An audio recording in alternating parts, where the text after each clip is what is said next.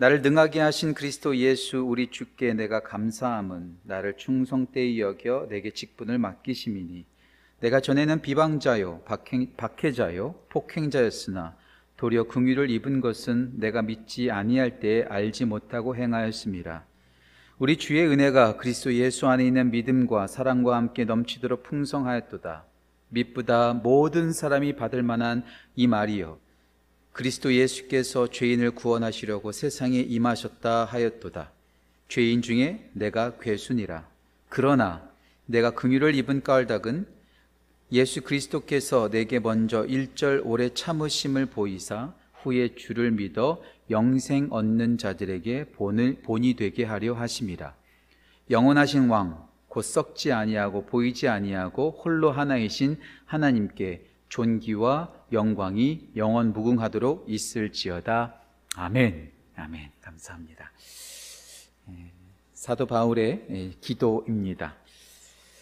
아, 우린 자녀들의 이름을 지을 때 그냥 허투루 짓지 않는다는 말씀을 제가 자주 드리죠. 예, 자녀의 이름을 짓기 위해서 사전을 찾아보기도 하고 요즘은 인터넷으로 서치하기도 하고 여러 가지 이름들을 생각하고 또 생각해서 좋은 이름을 지어 주려고 생각하는 것이 부모된 마, 부모된 사람들의 마음이라는 생각이 듭니다.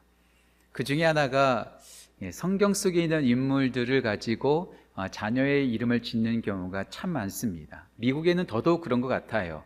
제가 어저께 한번 찾아봤더니 미국에서 가장 많이 짓는 남자 이름 1등이 제임스였고요. 2등이 존이었습니다. 1등이 야고보였고 2등이 요한. 예, 형제가 1등, 2등을 다 차지하고 있는 거더라고요. 10위권 안에 데이빗, 다윗이 있었고요. 또 데니엘도 있었고요. 다니엘도 있었고요. 그 다음에 조셉, 예, 요셉도 있었습니다. 우리나라 사람들도 마찬가지죠. 예, 미국 사람들이야 영어가 거의 뭐 이제 성경의 인물과 거의 흡사하기 때문에 별로 문제가 되지 않지만 한국 사람들도 성경의 인물로 짓는다는 게 좀 부담될 것 같다는 좀 생각이 들어요. 그래서 제가 세반이라고 하는 이름을 가지고 있는 어, 사람도 보았습니다. 스테반을 세반이라고 하고 짓기도 하고요. 다니엘을 단열이라고 짓기도 하고 삼열 많이 들어보셨죠? 예, 제 사촌 동생 이름이 삼열입니다. 사무엘, 예, 삼열. 요셉도 많이 있고요. 요한도 많이 있습니다. 그런 이름들을 자꾸 지어서 아, 성경의 인물처럼 살았으면 좋겠다라는 생각을 가지고 부모들이 자녀의 이름을 그렇게 짓는 경우가 있죠.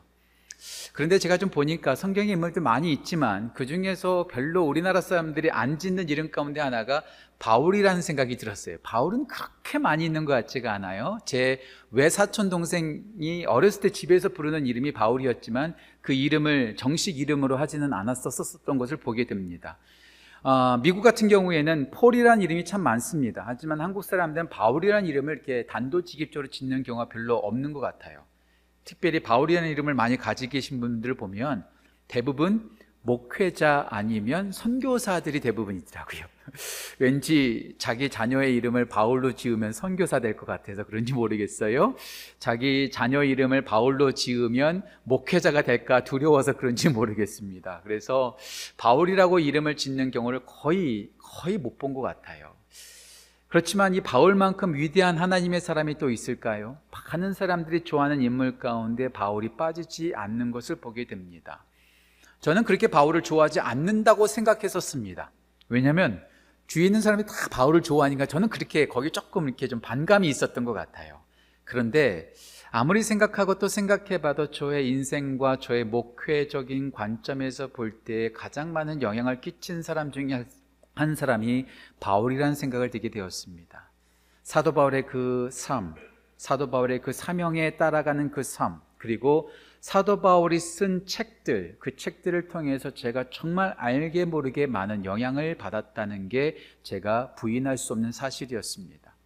사도 바울이 신약 성경에 나오는 책 가운데 가장 많은 책을 기록했잖아요. 로마서, 고린도 전서, 후서, 갈라디아서, 에베소, 빌립보, 골로새, 데살로니가 전서, 후서, 디모데 전서, 후서, 그리고 디도서, 빌레몬서 공식적으로는 13권의 책을 썼고요.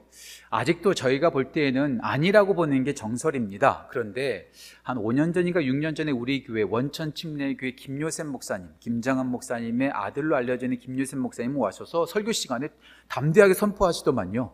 히브리서도 바울이 썼다. 이렇게 말씀하시더라고요. 신학학자들이 들으면은 환장을 노르실 수도 있겠는데 뭐 히브리서도 어떤 사람들은 사도 바울이 썼다고 주장한 사람이 있을지 모르겠어요.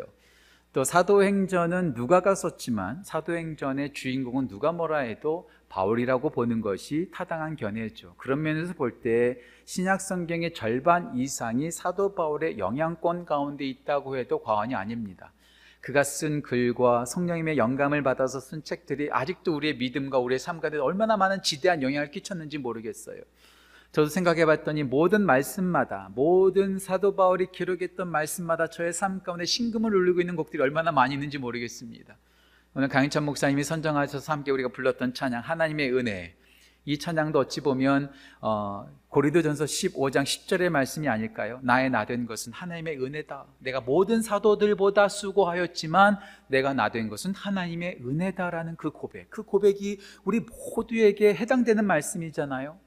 고린도 후서로 가면 고린도 후서 5장 17절 말씀 그런 즉 누구든지 그리스도 안에 있으면 새로운 피조물이라 이전 것은 지나갔으니 보라 새 것이 되었도다 우리가 예수 그리스도 안에서 새로운 피조물 완전히 새롭게 되었다는 브랜드 뉴가 되었다는 선포적인 말씀 이 말씀보다 더 강력한 말씀이 어디 있겠습니까?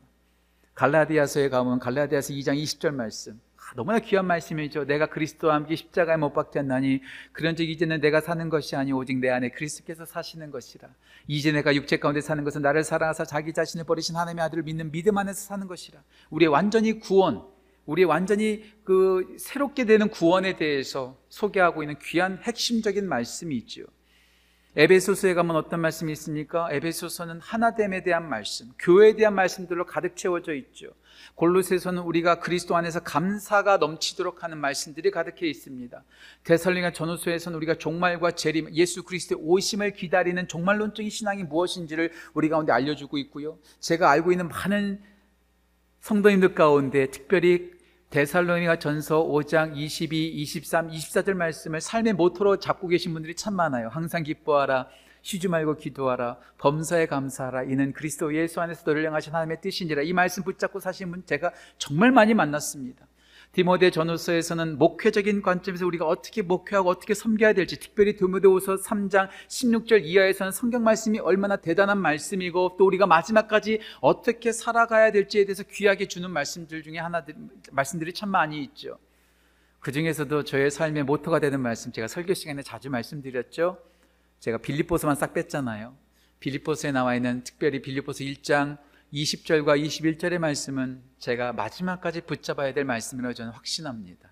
나의 간절한 기대와 소망을 따라 아무 일에든지 부끄럽지 아니하고 오직 전과 같이 이제도 담대하여 살든지 죽든지 오직 내 몸에서 그리스도만 존귀하게 되게 하려 하나니 이는 내게 사는 것이 그리스도니 죽는 것도 유익함이니라. 아, 이 주옥 같은 말씀들 물론 사도 바울이 직접 쓴 것이 아니라 저는 성령님의 감동 아래서 썼다고 저는 믿습니다. 하지만 하나님께서 사도 바울을 통해서 우리 가운데 주는 메시지, 주는 그 의미, 주는 은혜가 얼마나 많이 있는지 모르겠어요. 사도 바울은 참 대단한 사람입니다. 우리가 바울처럼 살 수 있다면, 바울처럼 사역할 수 있다면 이보다 더 큰 은혜는 없을 거라 저는 확신합니다. 사도 바울은 그렇게 예수님께 미친 사람이었습니다. 복음에 미친 사람이었습니다. 사역에 미친 사람이었고 교회에 미친 사람이었습니다. 어찌 보면 사도 바울 하면 복음의 대명사, 은혜의 대명사라고 말할 수 있겠죠. 그래서 상대적으로 사도 바울의 기도가 주목받지 않는 부분이 있습니다. 그런데 여러분들 한번 자세히 한번 살펴보세요. 사도 바울이 썼던 서신들을 쭉 보세요. 기도로 시작해서 기도로 마치고 있고요. 중간중간마다 얼마나 기도가 많이 나와 있는지 몰라요. 사도 바울은 복음의 사람이었고 교회의 사람이었고 예수 그리스도의 십자가만 자랑하는 사람이었지만 모든 부분에서 하나님께 기도하는 기도의 사람이었다는 것을 우리는 부인할 수 없습니다. 그런 까닭에 우리 모두가 이번 2021년 기도 우리의 호흡입니다. 기도에 집중하는 이 한 해 특별히 예수님의 기도 우리가 처음에 우리 연초에 우리가 함께 말씀을 나누었죠. 이제 바울이 어, 예수님의 기도뿐만 아니라 사도 바울의 기도를 통해서 우리 교회가 마지막 이 연말에 사도 바울의 기도를 배우고 이 사도 바울의 기도가 사도 바울의 기도로만 끝나는 것이 아니라 우리의 기도가 되기를 간절히 소원합니다. 그래서 다음 주부터 우리 목사님들이 돌아가면서 11월 24일까지 11번에 걸쳐서 사도 바울에 대한 기도를 함께 나눌 겁니다. 다음 주 베이크 목사님께서 가족과 민족을 위해서 기도했던 사도 바울. 그 다음 주에는 지도자를 위해서 기도했던 여기서의 지도자는 국가 지도자를 말할 수 있겠죠. 모든 공동체의 지도자를 말하는 것이겠죠. 세 번째 시간에는 사역자를 위한 기도 제목. 네 번째 시간에는 선교를 위한 기도. 그 다음에는 고난 가운데 어떻게 기도해야 될지. 그 다음에는 지식. 하나님을 알아가는 지식에 대해서 어떻게 기도했는지. 그 다음에는 충만에 대한 기도. 내가 어떻게 우리가 충만해질 수 있는지. 헌신은 뭘까요? 저는 이 말을 참 좋아해요. 제 페커가 이런 말을 했어요. 헌신이란 오버워킹이 아니라 오버플로잉. 혹사하는 것이 아니라 흘러 넘치는 거다. 사도 바울은 흘러 넘치는 사람이었다는 것이죠. 그리고 열매 맺는 삶을 위해서 또 평강을 위해서 거룩을 위해서 그리고 11월 24일 마지막에는 마지막까지 어떻게 기도해야 될지에 대해서 사도 바울의 넘치는 기도 11개를 뽑아서 우리 목사님들이 함께 나누는데 이 11개 뽑는 것도 참 힘들었어요. 왜냐하면 다시 말씀드릴게요. 고린도 전서부터 빌레몬서까지 기도로 가득하거든요. 기도로 가득하거든요. 이 11번의 기도를 통해서 우리가 사도 바울의 기도를 전부 다 알 수는 없지만 그럼에도 불구하고 우리 모든 지구촌 가족들이 이 사도 바울의 기도를 배움으로써 우리도 사도 바울처럼 기도하고 하나님께 가까이 나아가는 귀한 은혜가 넘치기를 간절히 소원합니다. 11번의 사도 바울의 기도를 배우기 전에 오늘 첫 번째 시간 그렇다면 그렇게 기도했던 사도 바울은 어떤 사람인가? 왜 사도 바울은 기도할 수밖에 없었는가? 사도 바울이 정말 그는 어떻게 살았는가? 이런 것들을 우리가 좀 알 필요가 있잖아요. 그래서 오늘은 사도 바울이 어떻게 기도 사람이 될 수밖에 없었는지, 그가 왜 기도했는지에 대해서 함께 디모데전서 1장 12절부터 17절을 중심으로 이 영의 아들 디모데에게 주는 이 편지 속에 있는 이 사도 바울의 기도를 통해서 사도 바울이 왜 기도의 사람이 되었는지를 함께 나누어 보고 우리도 사도 바울처럼 이렇게 세움 받는 귀한 은혜가 넘치기를 간절히 소원합니다. 사도 바울은 어떻게 그렇게 기도의 사람이 될 수 있었을까요? 오늘 세 가지로 함께 좀 말씀을 나누고자 합니다. 첫 번째 우리가 기억해야 될 것, 바울이 기도할 수 있었던 것, 그가 은혜의 사람이었다는 거예요. The man of grace. 은혜의 사람이었다는 거죠. 여러분, 은혜가 뭡니까? 우리 교회에서 은혜, 은혜, 은혜라는 말을 참 많이 합니다. 우리 자녀들 이름 가운데 은혜도 많아요. 그레이스라는 이름을 가진 사람 참 많습니다. 참 우리 그리스도인들은 참 은혜라는 단어를 참 좋아해요. grace라는 단어를 참 좋아해요. 이 grace, 이 은혜라는 단어의 뜻이 뭘까요? 물론 여러 가지로 정의할 수 있겠죠. 정말 다양하게 정의할 수 있겠죠. 그런데 가장 일반적인 정의는 이거 아니겠습니까? 받을 수 없는, 자격 없는 자에게 베풀어주는 호의, favor. 자격 없는 사람에게 베풀어지는 하나님의 mercy, 자비, 하나님의 사랑이라고 볼 수 있겠죠. 마땅히 받을 수 있는 자격이 있는 사람이 받는 것은 당연한 것입니다. 하지만 받을 만한 자격이 없는데 favor, 호의를 받는다든가 자비를 받는다는가 사랑을 받는다는 것은 정말 놀라운 일 아니겠습니까? 불가능이 가능케 되어지는 거예요. 그냥 어쩌다가 옆집 아줌마가 와서 먹을 거 갖다 주는 그런 호의가 아니고요. 죽었던 우리를 다시 살리는 어떻게 죽었다가 다시 살아날 수 있겠습니까? 죽으면 끝난 거예요. 의사 선생님께서 사망 선고 딱 하면은요 끝난 거예요. 그때서부터 희망이 없어져요. 우리는 죄로 죽었던 몸입니다. 완전히 죽었습니다. 소망이 없습니다. 절망입니다. 그런데 그런 우리들을 다시 살리셨다는 것. 다시 살, 살릴 만한 자격이 있어서 살린 것이 아니라 하나님의 은혜로 살리셨다는 것. 이보다 더 큰 감격이 어디 있고, 이보다 더 큰 은혜가 어디 있고, 이보다 더 큰 기쁨이 어디 있겠습니까? 제가 늘 자주 말씀드리죠. 제가 잊을 수 없는 하나의 사건. 초등학교 6학년 때 고모 집에 놀러 가서 있었던 일.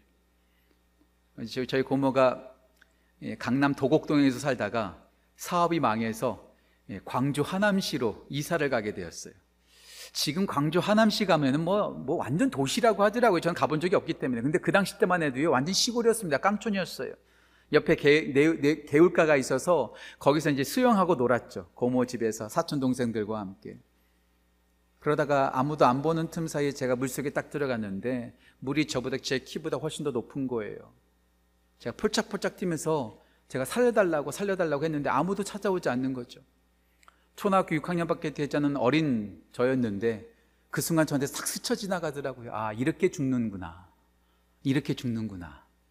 아, 이제 거의 이제 힘이 다 빠져서 이제 이제 죽을 수밖에 없는 상황 속에서 한 꼬마 아이가 그때 검은 튜브로 되어 있는 그 검은 타이어 그 튜브를 하고 있는 한 까부잡잡한 꼬마, 삐쩍 마른 꼬마 아이가 저의 손을 딱 잡아줬어요.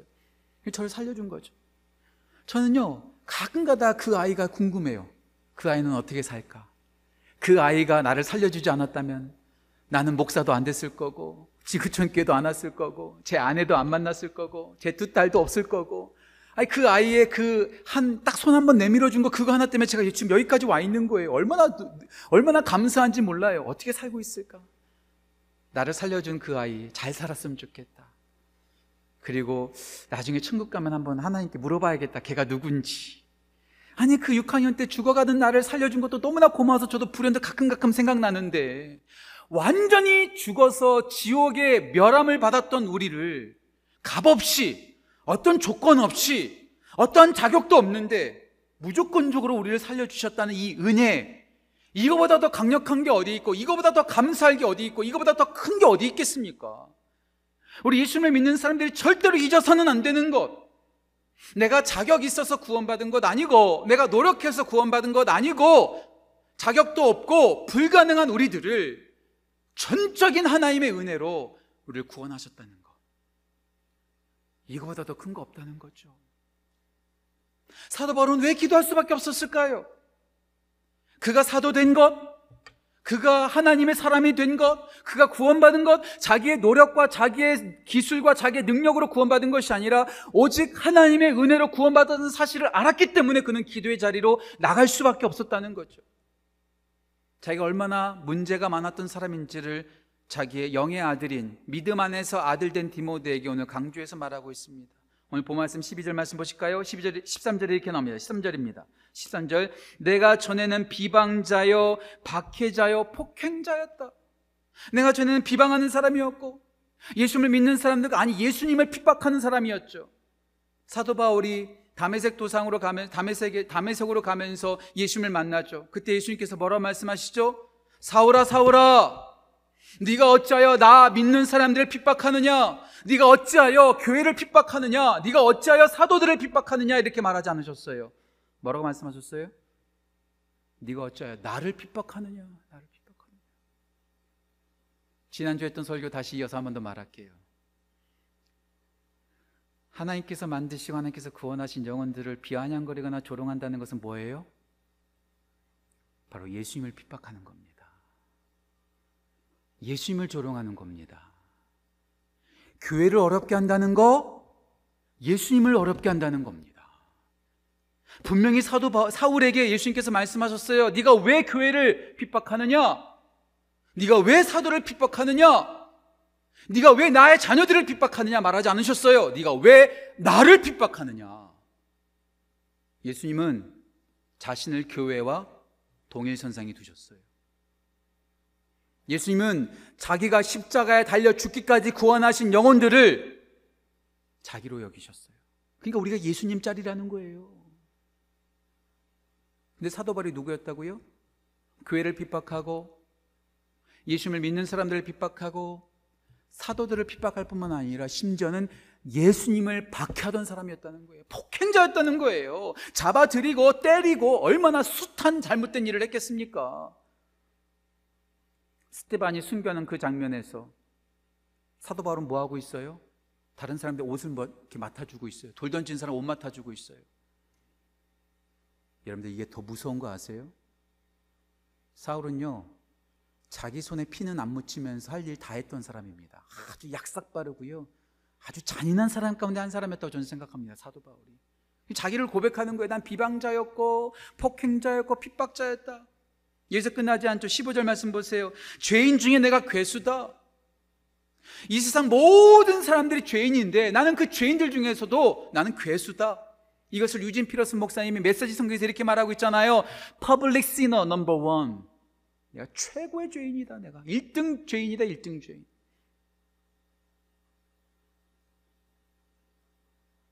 다른 사람은 다 구원해도 이런 사람 구원하면 안 됩니다. 다른 사람 다 용서해도 이런 사람은 용서하면 안 됩니다. 그런데 하나님의 은혜는 이런 사람도 용서하세요. 그러나 하나님의 은혜는 이런 사람도 구원하세요. 여기서 끝나지 않죠. 오늘 본문 말씀은 아니지만 제가 읽어드릴게요. 빌리포서 3장 6절 기록만 해놓으세요. 빌리포서 3장 6절에서 사도 바울은 빌리포 교회 성도들한테 또 자기가 어떤 사람이었는지를 말합니다. 나는 교회를 핍박하는 데 열심히 있던 사람이고 율법으로는 흠이 없었던 사람이다. 자, 은혜에 반대되는 말이 뭐예요? 요즘 우리 목사님들께서 갈라디아서 아침 말씀 목사 계속해서 갈라디아서 말씀을 가지고 전하고 계시잖아요. 은혜에 반대되는 말이 뭐예요? 율법입니다, 율법. 은혜는 값없이 주어진 하나님의 은혜. 율법은 뭐예요? 내가 노력해서, 내가 열심히 지켜서 구원받는다라는 것. 은혜랑 전혀 반대되는 삶을 살았던 사람이 바로 사도 바울입니다. 그랬던 그를 우리 하나님께서 어떻게 하셨어요? 오늘 본 말씀 특별히 14절 말씀 보실까요? 14절 우리 같이 한번 읽겠습니다. 14절 같이 읽겠습니다. 우리 주의 은혜가 그리스도 예수 안에 있는 믿음과 사랑과 함께 넘치도록 어떻게 해요? 풍성하였도다. 비방자였고 폭행자였고 박해자였던 나 교회를 망가뜨리는 데는 열심이었고 은혜와는 상관없이 율법을 지키는 데만 혈안되어 있던 나 절대로 구원받을 수 없는 나 그 누구도 구원할 수 없는 나 그런 나를 주의 은혜로 말미암아 그 사랑과 믿음이 풍성하여서 구원받았다는 것 불가능한 존재가 구원받았다는 것 불가능을 가능케 하시는 하나님을 믿고 있다는 것이죠 이게. 그러니까 그는 기도할 수밖에 없는 거예요. 그런데요 더 놀라운 게 하나 있어요. 우리 예수님께서 우리 하나님께서 사도 바울을 구원하셨을 뿐만 아니라 그 사도 바울을 어떻게 하셨어요? 사도 바울에게 직분을 맡기셨다는 거예요. 이게 더 놀라운 겁니다. 구원까지는 할 수 있죠, 하나님께서. 근데 그를 하나님의 도구로, 하나님의 그릇으로, 하나님의 직분자로 부르셨다는 거, 이게 더 놀라운 거 아니겠습니까? 말씀 하나 더 볼까요? 오늘 보면 12절 말씀 보세요. 12절 이렇게 나옵니다. 나를 능하게 하신 그리스도 예수 우리 주께 내가 감사함은 나를 충성되이 여겨 내게 직분을 맡기심이니 은혜로 말미암아 구원받을 뿐만 아니라 은혜로 말미암아 직분을 맡게 되었다는 것. 내가 섬기는 것 아니고 내가 구원받은 것 아니고 하나님의 은혜로 구원받았고 하나님의 은혜로 내가 섬길 수 있다는 것. 내 힘으로 불가능하다는 사실을 전적으로 알았던 사람은 그 은혜 까닭에 기도할 수밖에 없는 거예요. 목사도 똑같아요. 선교사도 똑같아요. 아무리 오래 믿었던 사람도 다 똑같아요. 내가 사역할 수 있고 내가 할 수 있다고 하면 기도하지 않습니다. 하지만 내가 할 수 없다고 여길 때, 불가능하다고 여길 때, 그때 하나님 의지하여 기도할 수밖에 없는 것이죠. 사도 바울은 자기 능력으로 구원받았다는 것을 구원받지 않았다는 것을 알기 때문에 자기 능력으로 사역하고 있다는 것을 사역하고 있지 않다는 것을 알고 있기 때문에 그는 그 은혜를 알고 기도할 수밖에 없었다는 거죠. 은혜로 구원받았습니다. 그리고 우리가 은혜로 직분을 맡아서 사역할 수 있게 되었습니다. 오늘 사도 바울이 어떻게 고백하고 있어요? 다시 한번 12절 말씀 보세요. 나를 충성되이 여겨 직분을 맡기신 사실에 대해서 사도 바울은 어떻게 말하고 있습니까?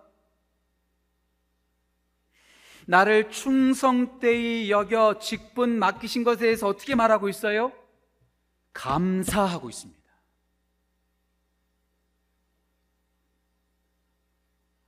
내가 직분 맡았다는 것, 내가 교회에서 사역을 맡았다는 것, 하나님께서 나에게 일을 맡기셨다는 것, 이것은 부담이 아니라 뭐라고요? 감사라고요, 감사라고요. 제가 목사로 섬기면서 가장 안타까운 게 뭔지 아세요? 세상 일은 그렇게 하려고 노력하면서, 세상에는 그렇게 승진하려고 노력하면서, 세상에서는 언젠가 그 계약을 따내려고 그렇게 노력하면서, 하나님의 일은 그렇게 안 하려고 한다는 거예요. 하나님을 이런 표현에서 죄송합니다. 이 표현밖에 없을 것 같아요. 하나님을 거지로 만들어요. 야, 이거 좀 해주지 않겠니? 무슨 하나님의 거지입니까? 내가 하나님과 일할 수 있다는 것, 내가 하나님의 동역자가 될 수 있다는 이거보다 더 감사하고 이거보다 더 영광스러운 게 어디 있겠어요? 제가 늘 자주 말씀드리잖아요. 축구 선수가 어때 가장 영광스러워요? 나라를 대표해서 국가대표로 뛸 때 가장 영광스럽게 여기잖아요. 이번에 여러분들 보셨어요? 저는 축구 경기는 못 봤습니다. 전 뉴스만 봤는데 이번에 손흥민이라는 우리나라 최고의 축구 선수가 뭐 요즘 뭐뭐뭐 이렇게 부상이 있어서 이번 레바논전에 못 뛰었대요. 레바논전 레바논전에 그평그 뭐야 뭐그 그 월드컵 예선전에 못 뛰는데 그가 그 관중석에서 막 기도하는 마음으로 그냥 막 간, 간절하게 그 경기를 보는 장면이 저를 봤거든요. 손흥민 선수가 일주일에 연봉을 얼마나 받는 줄 아세요? 못해도 한 2, 3억 받을걸요? 못해도. 모르겠어요. 더 많이 받을 거야, 아마. 그런데요, 국가대표로 뛴다고 해서 월급 안 줍니다. 그런데도요, 뛰고 싶어서. 영국의 상구까지 날라오는 거예요. 부상 중에도 날라오는 거예요. 왜요? 국가를 위해서 뛰는 것이 영광스럽기 때문에. 하다못해 나라를 위해서 축구 뛰는 것도 그렇게 영광스럽게 여기는데 천지를 창조하시고 죽었던 나를 살리신 그 은혜 하나님을 위해서 섬기는데 우리는 감사하고 있지 않아요. 기뻐하지 않아요. 목사들이 구걸하러 다녀야 돼요. 섬겨달라고. 섬겨달라고.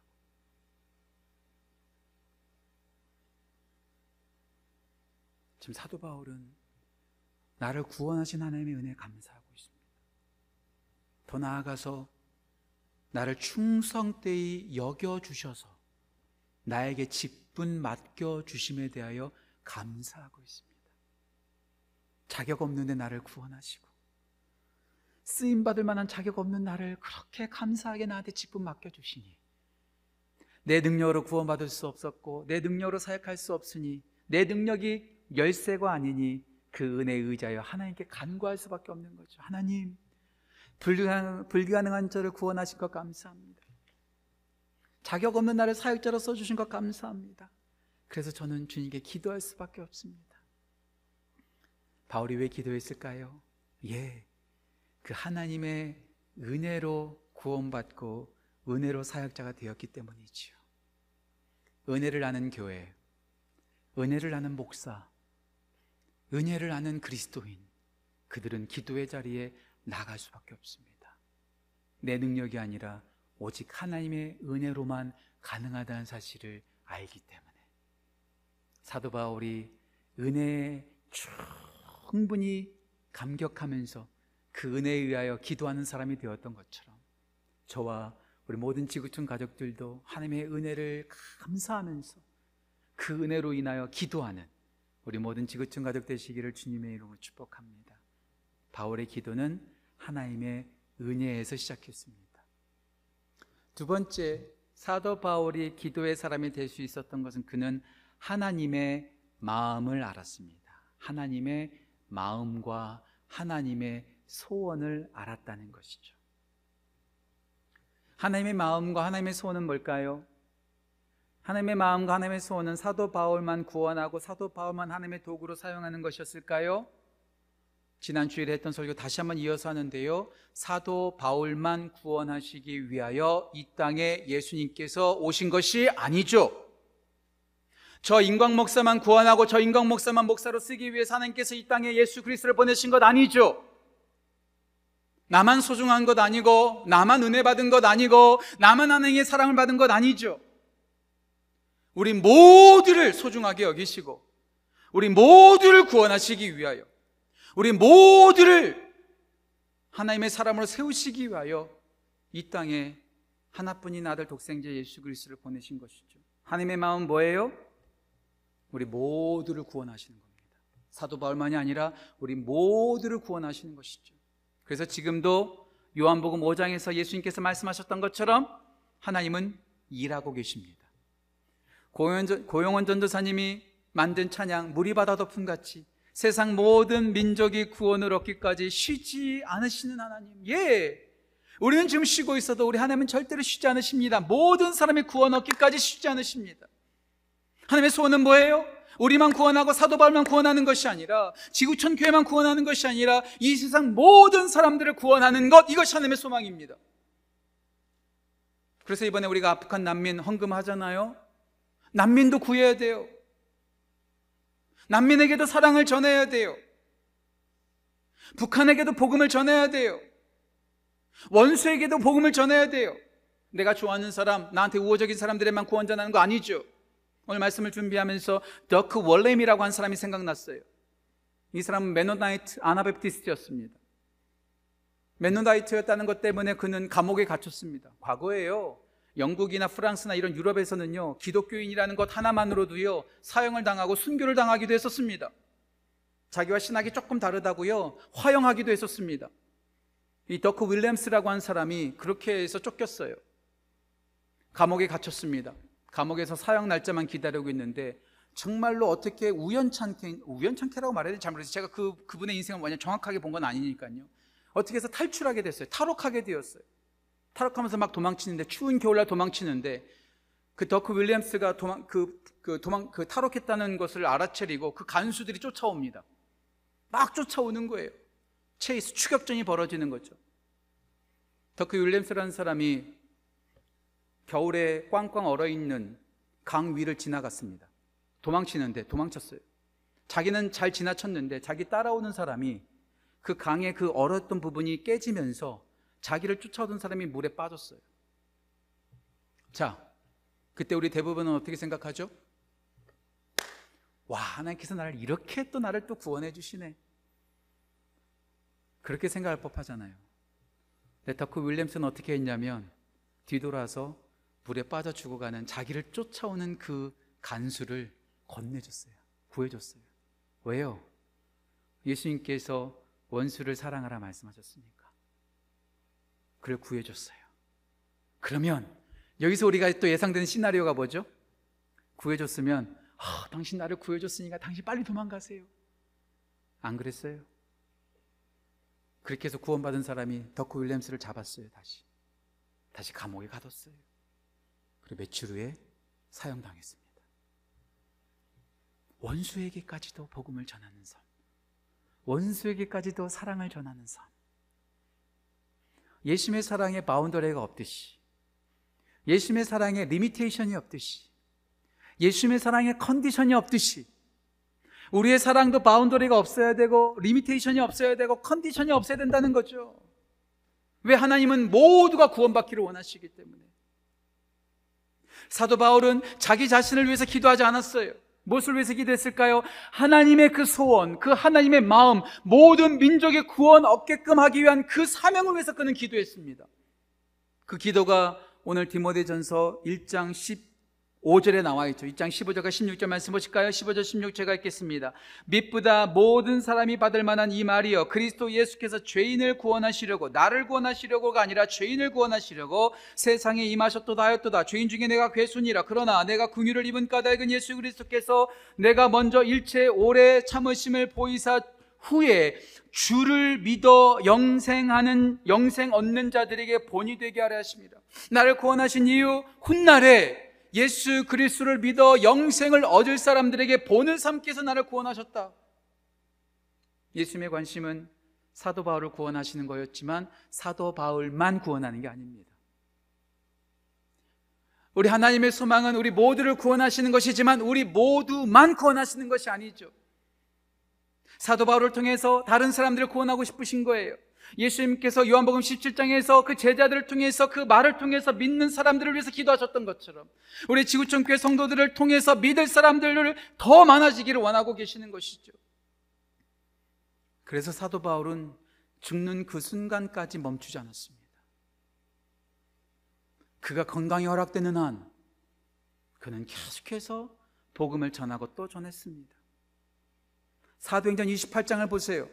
사도행전 28장에서 사도 바울은 로마 감옥에 갇힙니다. 로마의, 로마의 감옥에 갇혔을 때에도 그는 그곳에서도 복음을 전합니다.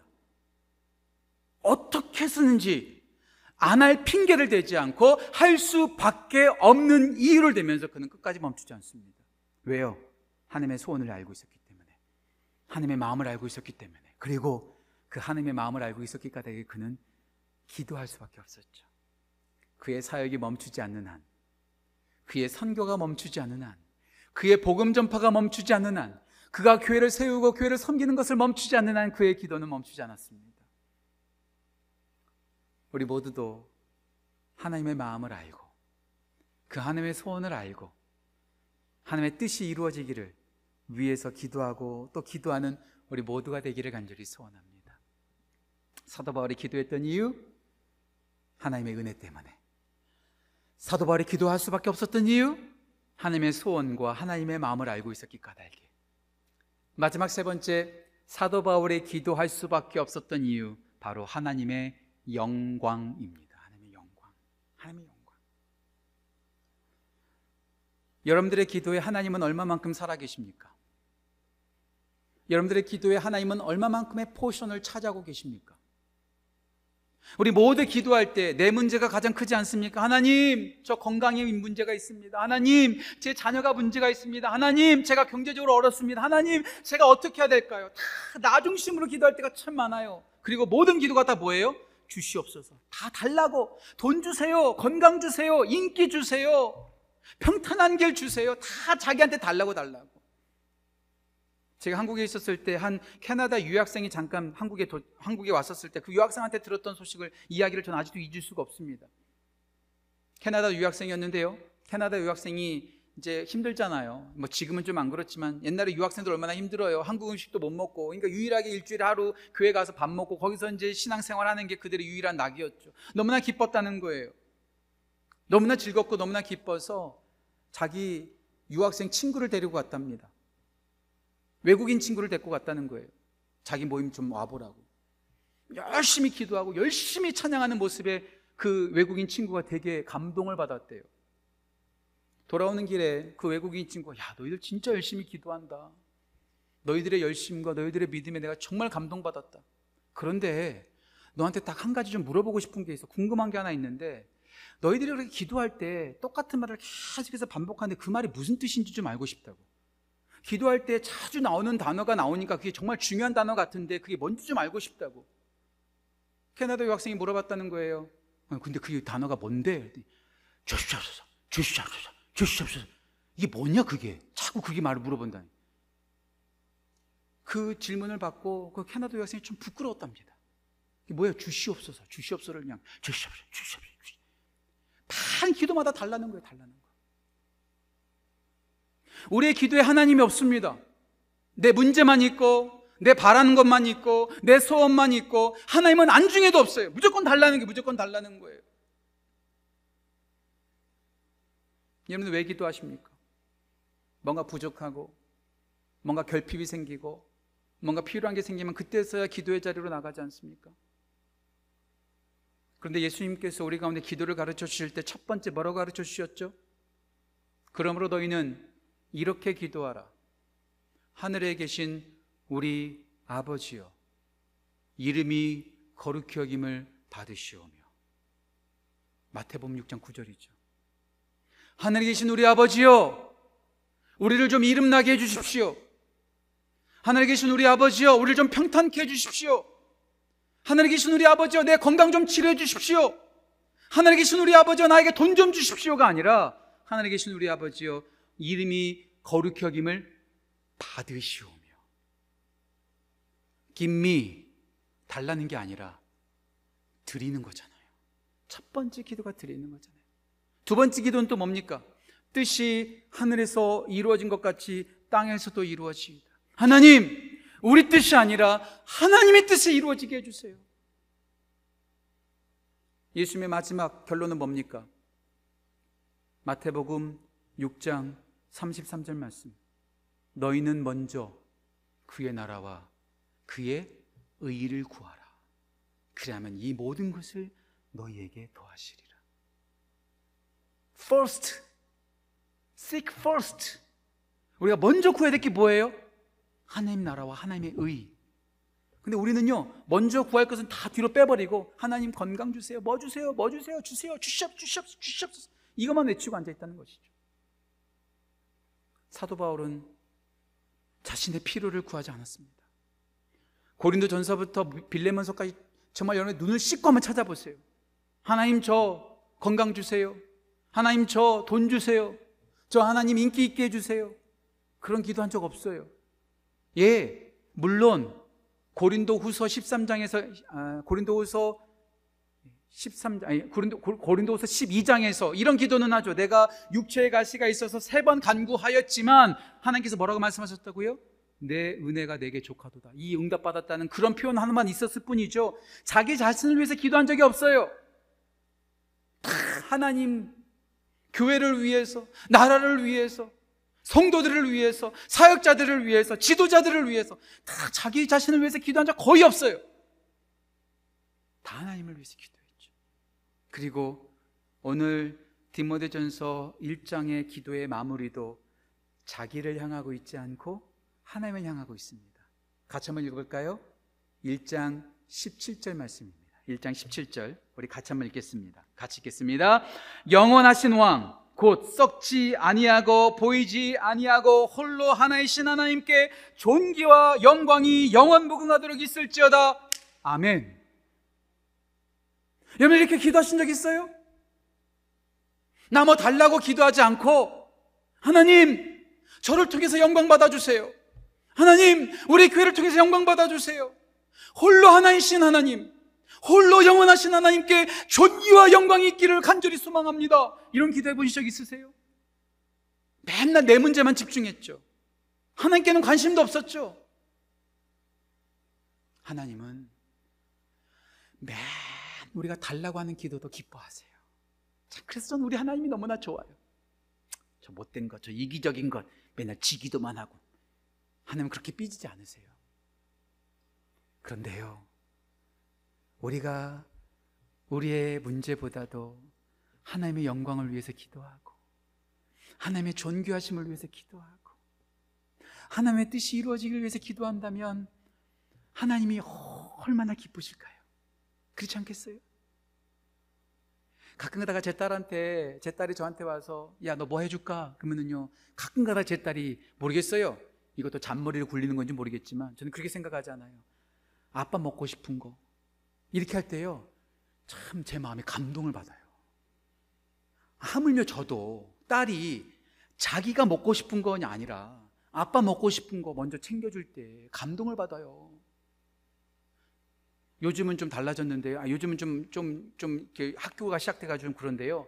제가 우리 아내한테도 가끔 설명하는 거 있어요. 밤에요. 제가 자고 있으면요. 제 딸이 자기, 자기, 자기 이불 갖고 와서 저를 덮어주고 가요. 자면서도 얼마나 행복한지 몰라요. 여러분들, 한낱 육체의 아버지도 자기 자식이 와서 부모님 생각하고 부모님 먼저 배려해주면 그게 감동받아가지고 어떻게 하면 더 잘해줄까 생각할진데 우리 하나님 어떠시겠냐고요. 우리 기도에 너무 우리의 필요만 구하지 맙시다. 우리의 기도에 우리의 요구만 늘어놓지 맙시다. 오늘 사도 바울은 하나님의 존귀, 하나님의 영광, 하나님을 위해서 기도하고 있어요. 우리 지구촌 교회가 우리의 문제만 갖고 기도하는 것이 아니라 하나님의 영광을 위하여, 하나님의 뜻을 위하여 기도하는 우리 모두가 되었으면 좋겠습니다. 바울은 은혜 때문에 기도했습니다. 하나님의 소원과 하나님의 마음을 알고 있었기 때문에 그는 기도했습니다. 그리고 자기 자신보다 하나님의 영광을 위해서 기도했습니다. 이제 이번 주부터 시작해서 11주 동안 우리가 사도 바울의 기도를 배워갈 겁니다. 사도 바울의 기도만 배우지 말고 사도 바울처럼 기도하는 우리 모두가 되었으면 좋겠어요. 2006년도인가요? 2005년도에 한국에 이런 이름의 가수가 데뷔를 했습니다. 그렇게 유명한 가수는 아닌데요. 여러분 들어보셨는지 모르겠어요. 모세라고 하는 이름의 가수가 데뷔했습니다. 모세. 자, 모세가 그리스도인이다 아니다. 모든 사람들이 교회 안 다니는 사람도 아 모세는 그리스도인인가 보구나 교회 다니는가 보구나 그런데요 어느 날 인터뷰에서 나왔더라고요 자기는 그리스도인이 아니고 자기 엄마는 불자라고. 근데 왜 당신의 이름이 모세요? 했더니 자기, 자기 기획사 사장이 크리스찬이었대요. 그러면서 너 이름 모세로 하자고. 왜 모세로 하자? 왜 모세로 하냐고 물어봤더니 이렇게 말하더랍니다. 모세처럼 기적 한번 만들어 보자. 하나님의 이름, 하나님의 사람의 이름을 이용해 먹는 거 아닙니까? 그럴듯한 이름은 갖고 있지만 모르겠어요. 그런 불순한 의도였는지 그 모세가 그냥 유명하지도 않은 가수로 그냥 싹 사라지고 없어졌더라고요. 이름만 그리스도인이고 이름만 기도의 사람이고 이름만 워싱턴 지구촌교회 사람인 것이 아니라 사도 바울만 좋아하고 사도 바울의 기도가 어떻게 했는지만 알고 끝나는 것이 아니라 사도 바울처럼 기도하고 그리스도인처럼 그리스도인답게 살아가고 하나님의 자녀답게 살아가고 하나님의 백성답게 기도하는 우리 모든 지구촌 가족들 지구촌 교회 성도 되시기를 주님의 이름으로 축원합니다. 이번 11주 동안 우리 목사님들을 통해서 사도 바울의 기도 하나하나가 선포되어질 때 기대하심으로 들으십시오. 그리고 그 기도를 따라 우리도 그런 기도의 열매를 맺는 우리 모든 지구촌 가족 되시기를 주님의 이름으로 축복합니다.